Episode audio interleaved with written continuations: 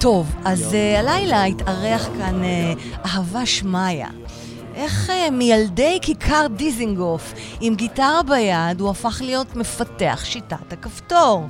יופי, אתם מצטרפים אלינו, איזה כיף. Uh, אני אקיים, נקיים שיחה מרתקת עם אהבה שמעיה על uh, איך ליצור פריצות דרך בחיים בעזרת גיטרה. מה? אז מהי שיטת הכפתור?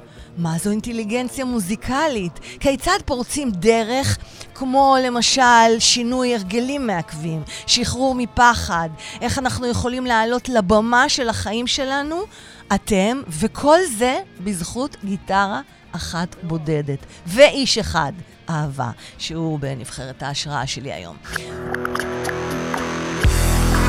הרוקנרול של החיים פודקאסט מפוצץ השראה והתפתחות אישית בסגנון אחר, בהגשת פז מוסקוביץ', master coach לחיים ולבניית הרצאות רדיו ופודקאסטים.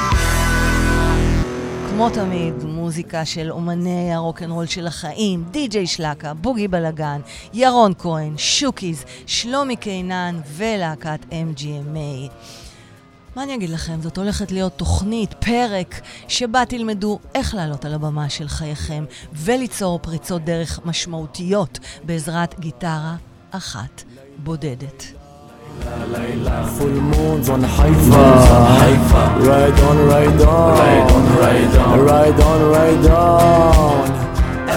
אז uh, הצטרפתם אלינו לרוקנרול של החיים, פודקאסט ותוכנית מפוצצים בהשראה. אה, אתם מוזמנים מעכשיו להתחיל לשתף את הלייב, לשתף את התוכנית בכל מיני מקומות, כדי שכל הטוב הזה יגיע גם לחברים שלכם, אל תהיו קמצנים. אהבה זה, וואו, איזה בן אדם מיוחד, אתם הולכים לקבל פה השראה וכמה כלים לחיים שלא חשבתם עליהם מנקודת המבט שלו ושל פנים הגיטרה. תכף תבינו למה אני מתכוונת.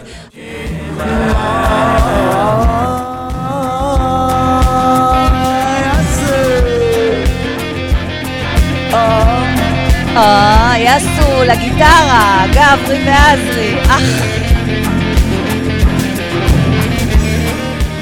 אז uh, תתחילו לרקוד, גם אם אתם עושים עכשיו כלים, או מנקים את הבית, או מבשלים, או מכינים את הילדים לגן או לחוגים, או סתם צוללים עם האוזניות במיטה, או אם אתם עכשיו, הקהל שלי בלייב, בלילה, פשוט תרקדו עם הפיג'מות, זה פיג'מה שיק, אנחנו בקורונה. פאקינג איבדנו שליטה, אה? Red on, red on, אהלן, אהלן, אהלן יא חביבי. I'm back in. Did you miss me baby? Did you miss me baby? הנה, גם בוגי בלאגן שרים על הגיטרה, שעוד מעט אהבה שמיא יספר לנו בדיוק על שיטת הכפתור, אנחנו הולכים לעוף, לעוף, מבטיחה לכם. אהלן, אהלן, אהלן יא חביבי, I'm sad and lonely, אהלן, אהלן, the hoochie coochie. תודה לבוגי בלאגן. עוד שנייה, אנחנו מעלים את אהבה שמעיה. אה, יואו, הנה אהבה מתרגש, כן, וגם אני. אז אה, אנחנו בחלק עם אהבה, והנה אהבה, אני כבר מעלה אותך. אה, אני רוצה להציג את אהבה, ולהזכיר למק שכל פעם שאתה דופק עם היד על השולחן של האולפן, אנחנו שומעים בובום! וזה לא... לפעמים צריך לדפוק עם היד על השולחן, פז. כן, אה? גבר לפעמים צריך לדפוק על השולחן. אוקיי, מעניין. מה אתה אומר, אהבה? אני אומר שכולם צריכים לדעת לדפוק על השולחן. כולם. זאת אומרת, לא רק גברים. אז מה קורה כשגם האישה וגם הגבר דופקים על השולחן? הנה. בסוף צריך להחליף שולחן, וזהו. הכל יהיה בסדר. הייתי אומר אה, שיש מוזיקה. פתאום נהיה קצב בבית. אה, אוקיי, מעניין. איך היית מציג את עצמך, אהבה? עזוב את כל מה שתכננתי, ובוא נלך רגע ספונטני. איך, בכמה מילים, היית מציג את עצמך? פעם קראתי ספר על פוליטיקאים, אז אומרים שם שככל שהאדם שעומד לעלות על הבמה יותר גדול, עדיף להציג אותו יותר בקצרה. אם מציגים אותו עם כל כך הרבה תארים והכול, אז בסוף אה, הוא לא עומד בציפיות. כן, אוקיי, אז, אז, אז, לכן לא הצגתי אותך, אני לא רוצה לעשות. בילטאפ לקהל. מדהים, אפשר, אה, אני יכול להציג את עצמי כבן אדם וכמורה. אני מאוד נהנה להיות מורה. ו- מורה זה, מורה זה דבר. טוב. אוקיי, כן. איך אתה מגדיר אותך כמורה? מה, למה אתה מתכוון בעצם? כי אני נגיד בימים של חיפוש איך להגדיר את עצמי. master coach, מאמנת, כותבת, יוצרת, כי אני גם כל כך הרבה דברים כמוך. אז מה זה מורה? אולי אני מורה? את מורה זה בטוח. לא בטוח.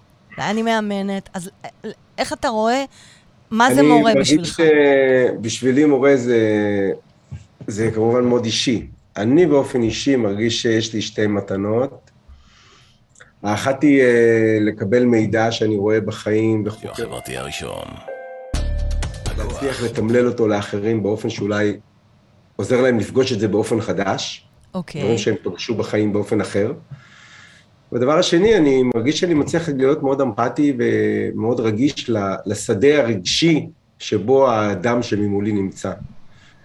ולהשפיע עליו לטובה כדי שיוכל לקלוט את החומר. אוקיי. אה, אז בעצם אה, בוא, בוא נספר למי שלא מכיר אותך, שאנחנו מכירים, כן? אנחנו מכירים באופן אישי, אנחנו חברים כבר הרבה מאוד שנים. אתה רוצה להגיד כמה? אני לא יודעת, לא ספרתי אפילו. אני לא יודע. ותמיד פג... ותמיד... את מקס אה, אנחנו כבר מתקרבים 30 שנה, אני חושב. זהו, אז אה, מקס מכיר אותך כי הייתם ילדי הכיכר. אפילו קצת יותר. ילדי הכיכר. אנחנו, אני אעשה רק פריוויו קצר, כדי שיבינו. אני הולכת לדבר עם uh, אהבה על שיטת הכפתור שייסדת, ואיך קרה שמילד uh, עם ילדי כיכר, רובם הומלסים וילדים שבורחים מבתים קשים, uh, היית עם גיטרה ביד, איך הפכת להיות מפתח שיטת הכפתור. ובעצם, מה זה שיטת הכפתור, ואיך איך בעצם אנחנו יכולים... מצאת שיטה דרך הגיטרה שאנחנו יכולים, אנחנו בני האדם, יכולים ליצור ממש אה, פריצות דרך בחיינו, אה, ל- ל- ל- להשתחרר מפחדים, לשנות אמונות מגבילות, לעלות על הבמה של החיים שלנו, בסך הכל ב- בעזרת גיטרה אחת. נכון? אז בואו נתחיל, אה, מאז שהיית ילד ופגשת את מקס, הייתם בעצם ילדים בכיכר. מקס, אתה היית חסר בית, נכון? זאת אומרת, לא חסר בית, היית סוג של הומלס, כי... בתקופה הזאת, בתקופה הזאת כן. כן, ברחת מהבית, זה ממש, זה בלתי, בלתי מקצועי, מקס. אתה חייב להיות עם המיקרופון מולך. לא ככה. תשמע, אני מקצועית ואני חייבת שהסאונד יהיה טוב, וזה לא טוב ככה. מצד מקס. הלו, שומעים אותי? שומעים אותך, אבל לא טוב, אני משתיקה אותך. לא, סתם. שומעים אותי? בבקשה, דבר עם אהבה. איך יש. הכרתם? כן, כן. אהבה, האמת שאני זוכר, אה, נדמה לי שאני זוכר אפילו את הרגע הראשון ש, שראיתי אותו, אה, שזה ממש, כי אני חושב שהכרתי אותו עם אה, רוני ביחד, וזה היה רגע שהוא ורוני פשוט הגיעו, הגיחו איזה יום אחד בכיכר, וזה היה מקסים, כי שני ילדים אה, יפים. אף אחד לא יודע מי זה רוני. זה לא חשוב. לא והם- חשוב, והם בדיוק. הגיעו עם גיטרה... אה, חשוב, אהלן רוני, דש אני חושב שכל אחד מהם הגיע עם גיטרה, הם הגיעו עם שתי גיטרות, ו... וזה היה הרפתקה חדשה של מוזיקאים שהגיעו. אהבה, אתה, אתה בעצם גם סוג של ברחת מהבית עם הגיטרה? אני אגיד שאני הגעתי לכיכר אה, דיזנגוף בגיל 14, אני מרגיש... כמו ש- מקס, נכון? כן. אני מרגיש שעולמו של נער, לפחות כמו שאני חוויתי אותו, מעוגן בשני מקומות, או בבית הספר, או בבית. אה, אולי, ב, או עם חברים נגיד. זאת אומרת, יש כמה עוגנים. אני אה, בילדותי מהר מאוד זיהיתי שהבית ספר הוא לא עוגן עבורי, כי מה? בשום צורה. כי מה? הם פשוט אה, לא סיפרו לי דברים שאני רוצה לדעת, הם לא ענו לי על השאלות שעניין אותי לשמוע תשובות עליהם. הם הבטיחו כל הזמן שיהיה משהו אחר שלא קרה. הרגשתי שם תקשורת גרועה עם הבית ספר, לא מתח- מספק. זה מתחבר בעצם, במילים אחרות, הרגשת שלא היה- לא היו לך מורים לחיים. לא היה לי מענה. אני לא קיבלתי מענה. כן. וכמישהו שאימא שלו חינכה אותו באופן מאוד עצמאי, אמא שלי הייתה אומרת, כל שאלה שהייתי בא אליה, אימא שלי הייתה אומרת, תעשה מה שתבחר, רק תיקח אחריות ותהיה מאושר. אז בתור אחד שאימא שלו חינכה אותו לעצמאות, אז. אז היה לי את העצמאות מספקת כדי לבוא ולהגיד, הבית ספר, בגיל 14 אני כבר יכול לראות שזה חוזר על עצמו, זה לא משתנה. כן. ובגלל שיש לי סיפור שההורים שלי התגרשו כשהייתי בן שבע, ועברתי המון ערים, עד גיל 17 גרתי בשבע ערים שונות, עברתי המון בתי ספר, אז בעצם גם לא יצרתי איזושהי חבורה או איזושהי חברה של חברים אורגנית. וואו, גם אני ובגיל הייתי ככה. 14, זה קטע. כן, אנחנו דומים. ובגיל 14 אה, כבר הייתי נער ממורמר וכועס ומבולבל, וכאילו ממש... אה, ואז אה, הלכתי בכיכר, בכיכר דיזנגוף, וראיתי חבורה של בני נוער שמקיפים מישהו שמחזיק גיטרה ומנגן, וכולם כזה מסתכלים עליו. ואמרתי לעצמי, וואלה, זה מה שאני רוצה, אני רוצה להיות זה שבמרכז החבורה, אני רוצה שגם לי ימחאו כפיים, שיאהבו אותי, שיכירו אותי, אני רוצה את הבית הזה. גדול. אה, לא יודע אם היה לי יותר מזל או יותר אומץ, ניגשתי אליו, אמרתי לו, אתה תהיה המורה לגיטרה שלי, והוא אמר, בסדר. והוא גם נהיה החבר הכי טוב שלי, וגם נהיה המורה לגיטרה, ובעצם הצטרפתי לחבורת אה, נוער הזאת, ואחרי חצי שנה, אני הייתי זה במרכז החבורה. גדול. שניגן, למד לנגן, ו... וזה בעצם אה, הפעם הראשונה, קודם כל, שקיבלתי איזשהו מקום שרציתי בו בעולם, מקום שרציתי להישאר בו. אה, אחר כך, אחרי איזו תקופה, התחלתי גם לשיר, וגיליתי שגם השירה, יש בה קתרזיס עצום. היינו יושבים אה, בכיכר דיזנגוף אה, ומנגנים שירים של הדורס, וכאילו ממש הייתי משתגע עם הגיטרה, מוציא. הייתי מנגן, מנגן, מנגן, עד שנגמר לי כל הכוח. וכל הבנות ואחרי- סביבך. וכל הבנות והבנים, והיינו חבורה מגוונת. כן, לא הייתי זקוק לאיזו הערצה מיוחדת, פשוט להיות אחד, פשוט להיות חלק מ, זה היה בשבילי המון. אה, ואז באיזשהו שלב הרגשתי שהמון מהכעס הזה השתחרר, והמון מהתסכול השתחרר, ונהייתי נינוח יותר, וגיליתי בעצמי תכונות של מנהיגות, שאני גם יודע להוביל אחרים. אה, וזה היה מאוד מעניין בשבילי, וזה שינה, ממש שינה את ה... את הפאטרן שאיתו הלכתי בעולם, מלהיות מתוסכל וכועס ל... להיות מישהו ש... שיודע שיכול לפלס לעצמו דרך. אתה יכול... זה היה פרק א' בסיפור. אוקיי, בהרפתקה. אוקיי. אז מה זה פרק ב'? רציתי לשאול, האם אתה יכול לזהות איזשהו אירוע מכונן שבו...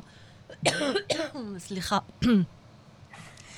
שבו הבנת, כי אני ראיתי אותך הרבה שנים, תמיד היית עם גיטרה, עוד לפני שיטת הכפתור, עוד לפני המכללה שלך. תמיד היית עם גיטרה, תמיד היו סביבך האנשים, אה, ואני הייתי ביניהם כשאתה מנגן. אה, איזשהו אירוע מכונן שבו הבנת שזה הייעוד שלך בחיים, ומשם לקחת את זה? מה? אני הולך להגיד לך משהו מטורף. כן. כל החיים שלי זה אירועים מכוננים שמצביעים על זה. יפה. זאת אומרת, as long as I can remember, אני הולך בשביל הזה של אה, תרפיה במוזיקה, גיטרה, הוראה, מוז, מוזיקאי. עשית מחנה קיץ ל- לבני נוער הרבה שנים, מחנה קיץ של גיטרה או משהו כזה, נכון? עם מוזיקה? מחנה מדהים שנקרא מחנה למוזיקאים צעירים, כן. שעברו בו 500 בני נוער, כן, זה היה... וחוו חוויה מדהימה. ממש. אבל מה שהיה יפה זה שכל, כמו שמספרים תמיד בסיפורים, אומרים, אני אסתכל אחורה על החיים שלי, ואז אני יכול לראות כל תחנה בדרך. בכל מקום היה איזה מישהו אקראי שפגשתי באיזשהו מקום, בסיני, בתחנת האוטובוס, בשיחה, במישהו שפתאום כתב לי, ששלח אותי לתחנה הבאה. אז אני יכול להגיד שמהרגע שאני התחלתי לקבל ריפוי דרך הגיטרה, כן. התחיל שרשרת של תחנות שכיוונה את כל החיים שלי ואת כל מסלול החיים שלי באזור הזה של מוזיקה, תרפיה ת. תן דוגמאות, סיפורים, סצנות, ששם הבנת ש... הלכתי, אה, נסעתי לסיני באיזשהו שלב, אה, הפסקתי להסתובב בכיכר, נסעתי לסיני, לא ידעתי מה אני אעשה עם עצמי, הייתי בן 18 כזה, הצבא היית גם קצת נראה לי... אבוד, גם כשהכרתי אותך נראית טיפה אבוד. אבל, אבל. עדיין, אבל לא, אבל עדיין תמיד כן. היה לך איזשהו עוגן פנימי מאוד חזק. נכון. אז נסעת לסיני ולא ידעת מה תעשה עם עצמך, ו... לא בדיוק, כאילו, הצבא גם היה בשבילי אה, משהו שלא הצלחתי ליישר איתו קו ותקשורת, אז הבנתי שזה גם לא הולך להיות הכיוון. אז כאילו חשבתי, מה אני אעשה בחיים, כאילו? ופגשתי מישהו פשוט על חוף הים בסיני שהתחיל לדבר איתי, ומתוך השיחה הזאת הוא אמר לי, תגיד, הלכת לרימון? אמרתי לו, לא, לא יודע מה זה. התחיל לספר לי על רימון, בית ספר גבוה למוזיקה. חזרתי, ניגשתי ביום ראשון בבוקר, חזרתי בשבת, ראשון בבוקר ניגשתי לאודישן, והלכתי ללמוד ברימון. אלמלא הייתי לומד ברימון, לא הייתי יכול לפתוח את שיטת הכפתור, כי חלק מהידע שלי כמורה מגיע מתוך הלמידה המקצועית שלי בבית ספר מקצועי. אז כאילו דברים קטנים כאלה היו לי לאורך כל הדרך, ממש, משיחות טלפון הכי קטנות, וכל פעם זה שלח אותי לדבר הבא. אה, ישבתי אה, בבית, אה, בגיל 27 היה לי איזה משבר, משברים בעיניי זה, זה דבר מאוד סטנדרטי, יש כזה איזה מין... כאילו אנחנו אמורים להיות כל הזמן בקו עלייה. מספרים לנו שכל הזמן אנחנו אמורים לנוע למעלה, וזה לא האמת. נכון. האמת היא שאנחנו כל הזמן באיזה מין גרף כזה שעולה ויורד. אז משברים בעיניי זה, זה לחם, זה יום-יום, מה זאת אומרת? משברים? זה, אמור לקרות. אז בגיל 27 הגעתי לאיזה רגע מאוד בודד, ולא היה לי כוח לחיות בבית שהיה לי, בבית שלי. והלכתי לחברים בסוף שבוע ונשארתי אצלם שלושה שבועות. והשותפה של החברים למדה אה, הילינג דינמי באותה תקופה, והיא סיפרה לי מה היא עושה, וזה ריגש אותי, ונרשמתי ללימודים של שנתיים. שלא היו קורים אלמלא הייתי חווה איזה נכון. רגע של שבר. אז, אז ככה כל הזמן, תרפיה, מוזיקה, הוראה, והכל, הכל נשזר כל הזמן פנימה. אה, וזה מרגש, זה מרגש אותי, ולכן אני תמיד על המסלול, כי, כי יש שם המון... המון אדרנלין והמון התפתחות. ואיך הגעת לשיטת הכפתור? בוא, בוא נגיע לזה. שיטת הכפתור. אז קודם כל, לאורך הדרך, אה, הבחנתי בכמה דברים. הבחנתי אחד, שאם אני מצליח למקד את האדם שממולי במטרה שלו, נניח שהוא רוצה ללמוד גיטרה, ואני מצליח לשמור את המרחב הרגשי גופני מנטלי שלו בתוך השדה הזה שמעוניין ללמוד גיטרה, אז מתחיל לקרות דברים מאוד מאוד מהר. הייתי, נסעתי בחו"ל, הייתי מלמד אנשים לנגן גיטרה overnight. היו פוגשים אותי, הייתי מראה להם, מסביר להם, תופס אותם בשדה, למחרת בבוקר אמרו לי, בואנה, הבנתי, אני ממשיך לבד. אז הבנתי שאם אני שם את הבן אדם בתוך השדה, אז הסיכוי שהוא יצליח הוא מאוד מאוד גבוה. ואז הלכתי ללמוד NLP. טסתי ל-UPW של טוני רובינס בלונדון, למדתי אצל דניאל דוידסון. אתה הולך עם דברים עד הסוף, אתה טיפוס כזה, שבוחר משהו, הולך איתו עד הסוף. היום העליתי פוסט שאומר שאם לא נתקרב לאש, לא, לא, לא נלמד. יפה. צריך לגעת באש כדי ללמוד, צריך להתקרב, צריך איש לגעת, כן. איש האש, כן.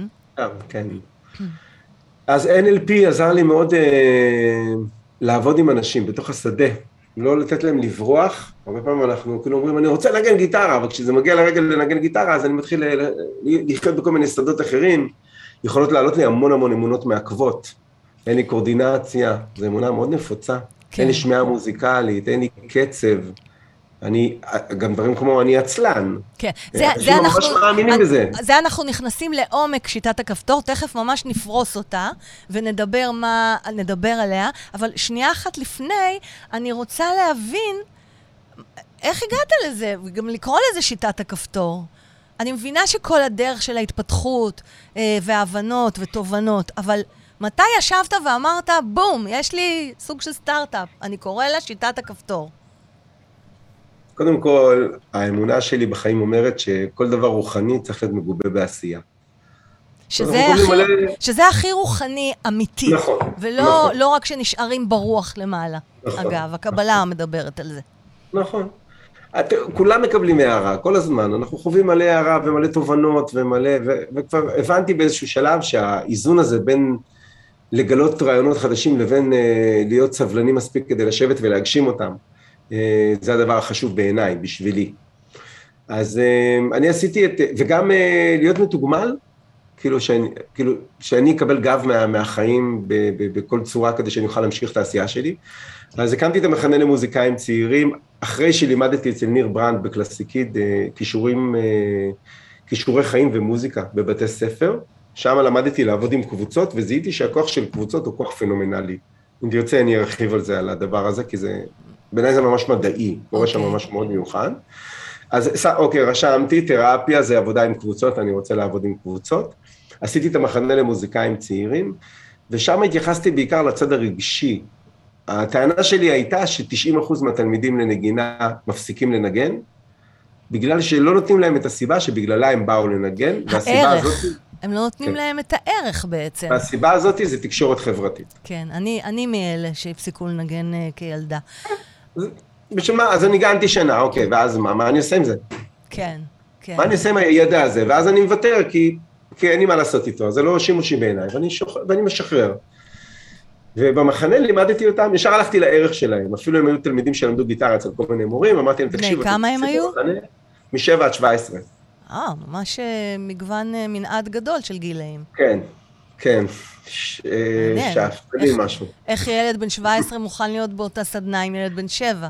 הרמתי הפקה הוליוודית לגמרי, חלוקה לפי גילאים, חלוקה לפי כלים, כל מיני רעיונות חדשניים של לתת לבני נוער ממגמות מוזיקה להדריך, ודווקא לאומנים המפורסמים יותר שבאו אה, תפקידים אחרים. אה, משכתי אותם מאוד בזה שלימדתי אותם כלי משני, כבר אז נולד הרעיון הזה שאפשר ללמוד כלי נגינה בעשרה ימים. אז okay. אה, אוקיי. מי שהיה מגיע עם גיטרה היה בסוף מופיע כמתופף בלהקה שלו. אה, בניתי הרכבים, כל ילד שהגיע למחנה מוזיקה קיבל מיד פתק, וכל ארבעה פתקים הפכו להיות הרכב, בניתי להם חדרי חזרות. אז בעצם משם התחיל להתבשל אצלך הדבר הזה? כן. איך הגעת למילה כפתור? זה התחיל בזה שנסעתי לטיול קנו בהונגריה. אה, אוקיי. הייתי בקהילת couch surfing, קהילת couch surfing, שמתארחים, אני מארח אנשים אצלי בתל אביב, כן. מתארח את כל מיני אנשים בעולם. ניק עשה את זה הרבה, יש לנו חבר משותף. זיכרונו נכון. לברכה, שאני מכירה את זה ממנו. נכון. כן. אז נסעתי בעולם, הלכתי כל מיני מקומות, פגשתי כל מיני קהילות, ופתאום התאספתי עם 72 אנשים כמוני, עשינו שייט של שישה ימים בקנו. קנו עובד אה, בצורה שיושבים ארבעה מושבים, מקדימה יש אה, אה, נווט, ומאחור יש מישהו שמכוון, ובאמצע יש שניים, ואמרתי, וואו, זה הרכב, זו להקה, ככה להקה עובדת. כן. אז חזרתי לארץ, ואמרתי, יאללה, בוא נקים מחנה למוזיקה שעובד עם להקות, ועם עבודת צוות, ו... כמו שאמרתי, כל דבר בחיים, כל איזו הרפתקה שלחה אותי לדבר הבא. ממש. והמחנה למוזיקאים צעירים היה הצלחה מסחררת, גם הילדים מאוד נהנו וגם ההורים שלהם מאוד נהנו. הגיעו 500 בני נוער בשלוש שנים למחנות. בוא נקפוץ לשיטת הכפתור, אנחנו עם זמן מוגבל. בבקשה. אז איך הגעת לקרוא לזה שיטה וכפתור? מאיפה הגיע הכפתור הזה? קודם כל, שיטת הכפתור נולדה מהמחנה למוזיקאים צעירים. ההורים באו אליי ואמרו לי, אנחנו גם רוצים. גדול. הנה הילדים נגנים, גם אנחנו. אמרתי, אוקיי, תנו לי רגע לחשוב על זה. באותה תקופה עבדתי עם אופק אשכנזי, שגם אז וגם היום הוא איש ששווה להקשיב אה, למה שהוא אומר. ויחד חשבנו על זה, אני כתבתי איזשהו מאמר ודיברתי על כפתור הפוטנציאל שיש לנו בתוך הראש, שאם אנחנו יודעים לגשת אליו, אנחנו בעצם יכולים אה, לעשות דברים שנראים לנו מאוד מורכבים בצורה מאוד פשוטה, כמו בדרך כלל מקובל שלוקח ללמוד לנגן גיטרה שנים, אה, נכון. אבל אם אני לוחץ על הכפתור הנכון, על הכפתור של הפוטנציאל, אז אני יכול ללמוד את זה בשישה מפגשים. ואופק אמר, אוקיי, בוא נקרא לזה שיטת הכפתור, ומשם זה התגלגל השם. איזה יופי. אז השיטה בעצם... אה, כששאלתי אותך בשלב התחקיר הקטן שהיה לנו, לפני התוכנית, אה, דליתי משם כמה ערכים, ובוא תחבר לי את זה, תחבר לנו את זה, איך זה קשור ללימודי גיטרה בקבוצות שלך, בשיטה, בשיטת הכפתור. כתבת, האינטליגנציה המוזיקלית של התלמיד תתפתח. הוא יוכל להבחין ולזהות הרבה יותר פרטים בכל שיר שישמע ובכל מופע שיראה, מה שמוביל לחוויה צבעונית ונעימה יותר של העולם. כן. בחינוך המוזיקלי שלנו מרגילים אותנו דרך הטלוויזיה להקשיב למי שבמרכז. זה בדרך כלל זמר או זמרת, אבל אנחנו מחנכים אותנו לא לראות את כל הרובד של הכלים מאחורה וכל הסיפור שקורה שם. מה שאני עושה בקורס הראשון, דרך אה, מין הדמיה ומצגת והאזנה למוזיקה, אני מחזיר את הפנורמה הזאת שיש במוזיקה ומספר בעצם שכל שיר הוא הצגה, זה בעצם מחזה. יש לנו שחקנים שעולים על הבמה ויורדים על הבמה, ויש שם מחזה שלם, יש שם סיפור שלם שהוא קורה בתוך השיר. וכשתלמיד עובר את התהליך הזה, ואחר כך אני גם מדגים את זה בגיטרה, איך זה עובד, ואז, ואז עושה כזה, אה...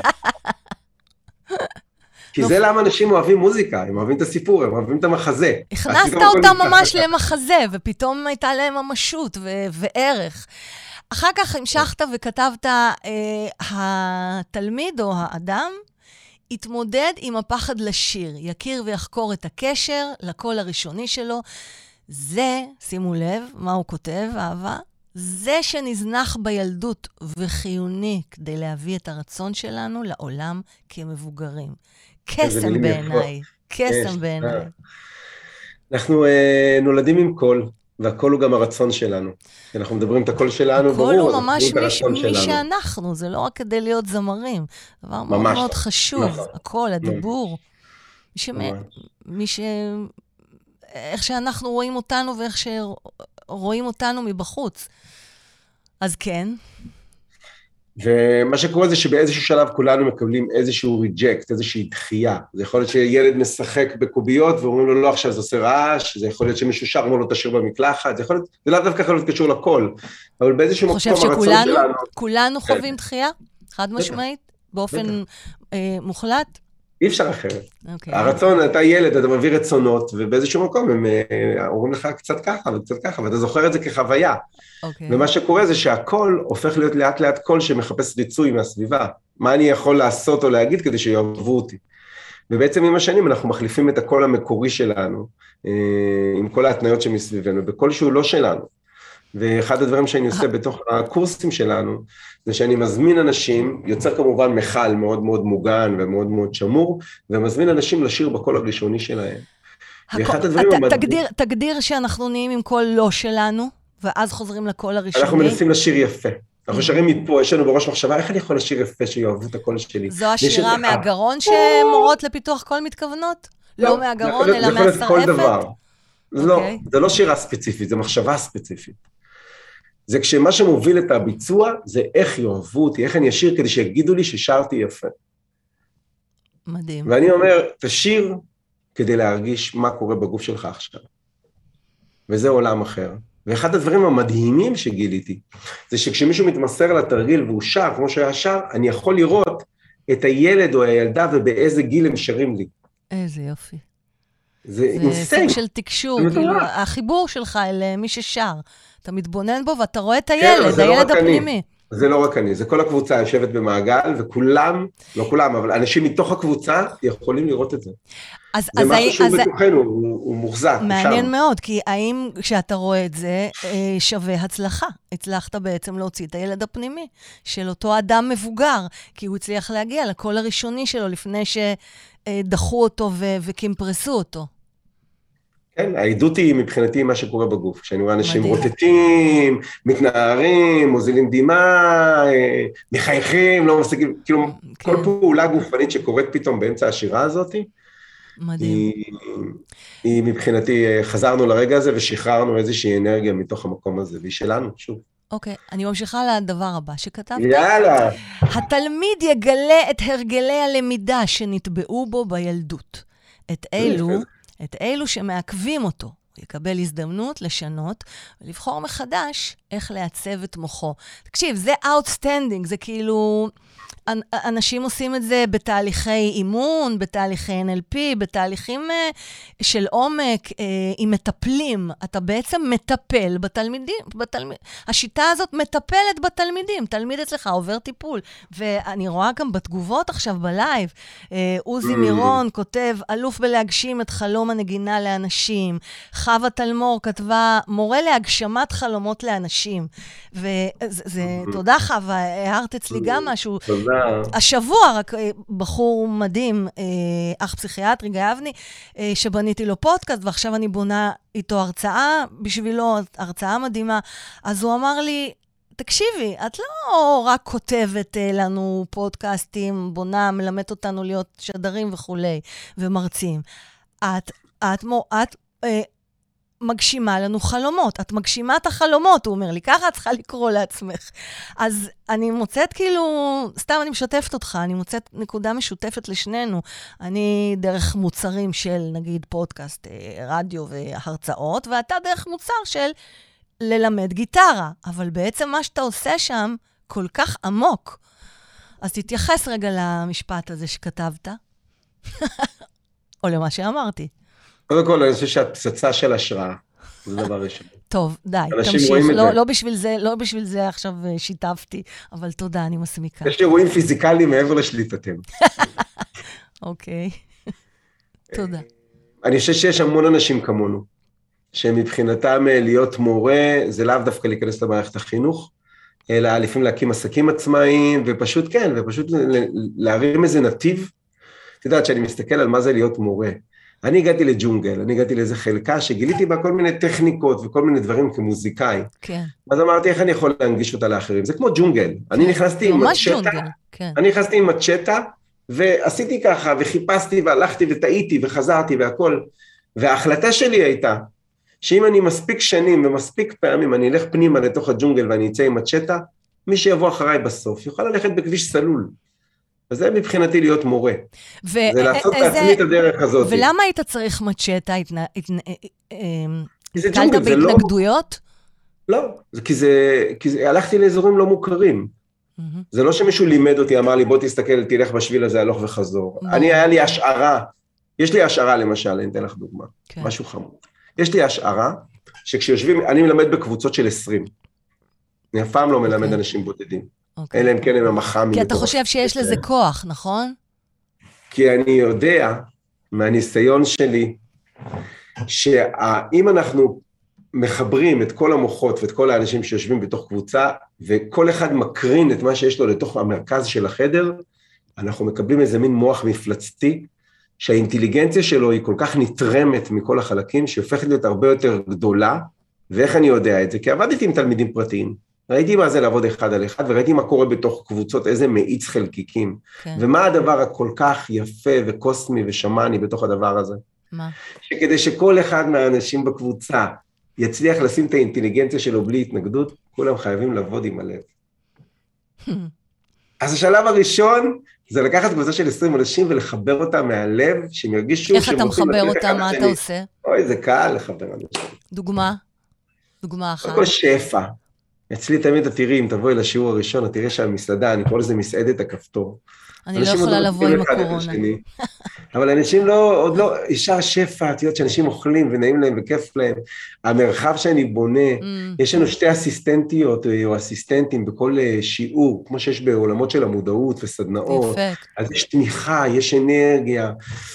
משקיעים, אנחנו נותנים, אנחנו משפיעים, וכשיש שפע, הלב נפתח, הלב אוהב שפע, בכל צורה וסוג. אוקיי. התלמיד יקבל הזדמנות לעשות. חברים חדשים. אתה יודע, זה, זה כאילו, זה גובל ב...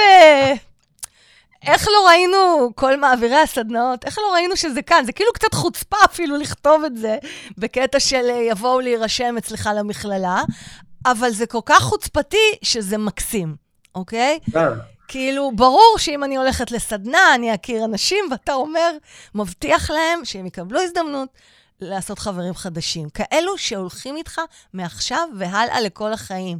אתה גם מתחייב על זה? אני לא מתחייב ברמת ה... אני אחזיר לך את הכסף אם לא, לא תעשי ברור, חברים. ברור, אבל כאילו זה קטע, לא, יש אני, פה אני, הבטחה. אני, תראה, אני אמרתי, אני, אני מבחינתי תופס את עצמי כאדם רוחני, שרוחניות זה לעבוד בחומר. אני מסתכל מסביב, אני שואל אנשים, מתי עשיתם חבר פעם אחרונה, חברה פעם אחרונה? אז רוב האנשים סוחבים את החברים מהתיכון. ואני אומר, לעשות חבר אמת בגיל 40 זה נס. לגמרי. ו- וזה קורה כל הזמן. יש לנו גם זוגות שהתחתנו, ויש חברים רומנטיים, ויש, אבל בעיקר יש חברים לחיים. יש חבורות שנוצרות, שזה בכלל מדהים. חמישה, שישה חבר'ה, היו לנו שבע בנות לפני שנתיים, ששכרו וילה ביוון. והלכו לנגן? הם נסעו עם הגיטרות? שבע גיטרות, שבע בנות, וילה ביוון, ושלחו. מלא תמונות וסרטות. גדול. כן, ל- ל- כן, העושר הוא דברים פשוטים, העושר הוא עשוי מדברים פשוטים. מקסים. לקראת סיום, אוקיי? לקראת סיום, אני רוצה לשאול, האם אתה יכול לשים את האצבע, איך אתה עושה את זה? דרך אגב, שוש עבדי, כאן צופה שלנו, וחברה טובה שלי, כותבת לי, היא רושמת כבר את הילדים שלה ל- לכפתור. יש. אבל הילדים שלה קטנים, הם בני אה, 12 ועוד מעט 13. זה גילאים מצוינים. ההמלצה שלי, כשאני מדבר עם בן אדם מבוגר והוא מספר לי שהוא למד גיטרה, אני אומר לעצמי, חבל שהוא לא הלך עם ההורה שלו ללמוד. לבלות שישה ערבים עם ההורה שלך, עם הנסיעה הלוך וחזור בגיל של נוער, זה, זה חלום, זה לא נשכח כל החיים. אה, אז אני אתה ממליץ בעצם להורים אומר... ללמוד עם הילדים. הבנתי. אז אתה עושה קבוצות של כל הורים עם התלמידים שלי הם ילדים? מבוגרים. תלמידים שלי בגילאי 30, 40, 50. כשבאים בני נוער, הם יכולים לבוא, הם לפעמים באים לבד. אני אומר שזו הזדמנות חד פעמית להורה, שמעת, שוש? זה- אז זה- תגיעי עם אה, שי ואור. זה יאללה, זה מהמם. ממש, מייצ- זה משנה חיים. נחבר מה- מה ביניכם. אז משנה. תענה לי רגע על השאלה ששאלתי אותך, שלא נשכח, כי זה מאוד מאוד חשוב. תגידי עוד פעם. אה, איך אתה עושה את זה? מה בדיוק ה- הנוסחה שלך? מה... הבנו איזה ערכים הייתה לי אנחנו מורה מקבלים. בקורס לניסים, הייתה לי מורה כן. בקורס לניסים, אפרת שר שלום. פעם נכנסתי לכיתה שלה, יש שם איזה 25 תלמידים, והיא קראה לכל התלמידים בשמם הפרטי. אמרתי לה, בסוף השיעור אמרתי לה, איך את זוכרת את כל השמות? מה היא אמרה לי? היא אמרה לי, מי שאתה אוהב, אתה זוכר. ואני מבחינתי אוהב, אני אוהב את התלמידים שלי. אני אעשה כל מה שאני יכול כדי שהם יהיו בתוך מקום אוהב, מכבד, מקשיב, שמאתגר אותם. ואני חושב שהאהבה אבל מה הזאת השיטה? שלי... אבל מה השיטה, אהבה? אתה אומר, אני מלמדת אתכם, אתם, אתם יוצאים אחרי שישה שיעורים, מנגנים על גיטרה. לשיטה יש כל מיני נדבכים. נדבך אחד של השיטה אומר, אני אלמד אתכם רק מה שצריך. אני לא אלמד אתכם עכשיו תווים ופרטיטורות וחמש שנים של לקרוא מוצרט. לא, אתה רוצה לנגן שיר של בוב דילן? אני אלמד אתכם מה שצריך לנגן שיר של בוב דילן. זה כמה אקורדים וזה פריטה. אז כל מה שהוא כרגע קשור כבר במוזיקולוגיה הוא לא רלוונטי. רלוונטי רק שתגיע לתוצאות מהר. וקודם כל אנחנו לא מתעסקים בתיאוריה של המוזיקה, אנחנו מתעסקים בתכלס של המוזיקה. אני רוצה שתנגני, אני רוצה שתשירי. סליחה שאני קוטעת אותך, דורון. דורון בזק, בזק? כן, דורון אומר, הוא שמאלי, זה מסביר את הקסם. יופי, אז בגלל שאהבה שמאלי, ככה לומדים לנגן. כן. תמשיך, סליחה שהפרעתי לך. דורון אה, מעלה נקודה מעניינת, כי אני, כשהייתי ילד והתחלתי עם הגיטרה הראשונה שלי, בגלל שאני שמאלי, לא לקחתי גיטרה ימנית ונהייתי ימני, ולא לקחתי שמאלית והפכתי לה את המתרים, אלא מאז ועד היום אני לוקח גיטרות ימניות והופך אותן. וזה המורד שבי, אף אחד לא יגיד לי מה לעשות. גדול. אז אני עד ואז היום... אתה הופך גם את המיתרים בעצם. לא, אבל אז הם בנויים. הפוך. הבאס נכון. למטה וה... והזה נכון. למעלה, נכון? נכון. אה, אני יודעת, יודעת משהו. וכל גיטריסט שרואה אותי מנגן, מתהפכות לו העיניים, יואו, איזה קטע. ותחשבי שעם זה הלכתי להיות מורה לגיטרה. אז איך אתה מלמד אותם באמת גיטרה? ואיך... אה, שיטת המראה. אני לא יכול ללמד אותם כמו שמקובל ללמד, אני לא יכול להגיד להם תעשו כמוני. אני צריך ללמד אותם להיות אוטודידקטים. אני צריך מעניין. ללמד אותם לחקור, אני צריך ללמד אותם להיעזר באחרים. וואו, אז הנה פריצת דרך. כבר, אתה, הם כבר, אתה מקפיץ אותם, מה שנקרא, זורק אותם למים העמוקים בלי לדעת לשחות. אבל, נכון. אבל עם רשת ביטחון, הם לא יטבעו. נכון, יש לנו מלא מצופים בכיתה. מלא מצופים. את יודעת איך אני קורא לכל ומצופות. הדבר הזה? איך? שיש שפע, ושיש מיכל מוחזק, ושיש אהבה ואכפתיות. אני קורא לכל הדבר הזה מרחב של אהבה. כן. ואני, והרעיון הוא בעצם. כזה, הוא אומר שאם המרחב משמע. שלך הוא נכון, כן, אם המרחב שלך הוא נכון, אם מורים נותנים מרחב נכון לילדים, אם, אם מורים נותנים מרחב נכון לתלמידים, אני לא יכול להיות ערב מה באמת הם ילמדו. אני רק יכול להיות ערב שהם יתפתחו ויגדלו. וזה מה שאני רוצה לאחל למי שבא במחיצתי. אז, אז אני- בעצם מי שבא לשיטת הכפתור אה, לא בא דווקא כדי להיות ספץ בגיטרה, אלא בא לא. לאיזושהי הגשמה עצמית עם קצת כיף כזה בלנגן על גיטרה. את יודעת מה תגיד- החלום של התלמידים שלי שבאים אליי? מה? לשבת בה עם החבר'ה שיבואו וישבו לידם ולנגן שירים, נכון? אה, I dig it. I את יודעת מה. באמת קורה? זה מה שקורה. הדרך. מה? הם מקבלים העלאה בעבודה. גדול. הם אה, פתאום מתקשרים בדרך חדשה עם האישה והילדים. הם אה, נהיים כוכבים במקומות שהם לא היו כוכבים קודם. כן. זאת אומרת, קורים להם כל מיני דברים בתוך החיים. וגם על זה אנחנו מדברים בכיתה. מהמם. אז לקראת סיום יש לי שתי שאלות, תענה לי אבל ממש קצר ומהר. לא קראו לך אהבה, נכון? מתי קראת נולדתי לה? בשם סער. נכון. אתה היית בכלל סער. כשהגעתי. סער בעין. סערה, סער, סערה של רגשות, סער רוז רוח חזקה מעל הים. בגיל 27, אה, כשהצגתי את עצמי בפני החבורה שאיתה למדתי תרפיה, הילינג, אמרתי להם, "מה- קראו לי סער עד היום, ומהיום אני מבקש שיקראו לי אהבה. ומאז ועד היום קוראים לי אהבה. למה בא לך אהבה. בראש? דווקא המילה אהבה? זה ארוך? אז לא, אין לנו זמן. תכתוב לנו בתגובות, בבקשה. אני, אוקיי. רוצה, אני רוצה לשאול אותך, זה, זה ל, ל, אני לפרק להגיד, אחר. אה, רק רוצה להגיד של, שיש לשיטת הכפתור עשר שנים, אנחנו חוגגים עשור, וואו. וששת אלפים, ששת אלפים בוגרים. oh my god, איזה רק להבין את יופי. ממדי ה... מה. שקרה פה. מדהים, פשוט מדהים. שאפו, שאפו, שאפו עליך. אה, אולי נעשה פרק על אה, איך, אה, איך מייצרים כסף מאומנות. עשית את זה יפה מאוד. עסק, בשמחה. עסק בשמחה, ממש. בשמחה. אז אני יכולה להכתיר אותך כבר לרוקנרוליסט של החיים. כן! יא! הרוקנרוליסט של החיים, ו- ובתור אחד שכזה, מה, מה הדבר הראשון שתגיד כשתגיע אה, שם, מה הדבר הראשון שתגיד לאלוהים כשתגיע אליו שם בשער למעלה? תודה, תודה, תודה, תודה, תודה, תודה, תודה. חשבתי שתגיד לו אהבה, אהבה, אהבה. חשבתי שתגיד לו אהבה, אהבה, אהבה. אז תודה. אני אגיד לו, אתה אלוף, אתה מאסטרו, הכנת חיים, יואו, אתה אלוף. אין, אין, יצירת אומנות של החיים. מדהים. תודה רבה לך, אהבה, שמעיה, מייסד שיטת הכפתור ומחובר uh, ותיק שלי של הרבה מאוד uh, שנים. תודה, אהבה. יש, בטח. היה לי את העונג. זה איתי. אז uh, אני רוצה להודות לכולכם, uh, ובמיוחד uh, להודות uh, ל... ל... אני רוצה לשים רגע קטע מוזיקלי. יפה. Uh, לסיים עם די.ג'יי שלקה, עם uh, effortless is.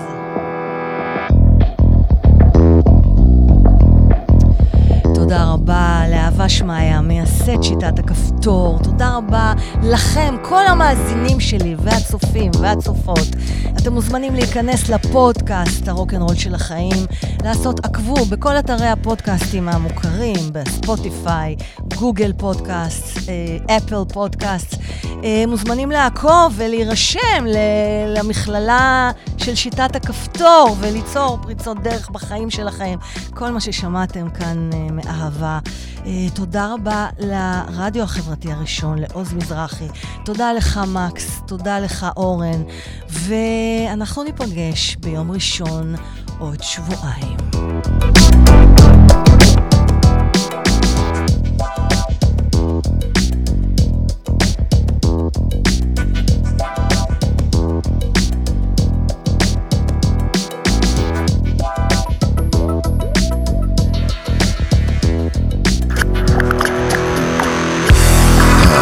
רוקנרול שלכם, מפוצץ השראה והתפתחות אישית בסגנון אחר.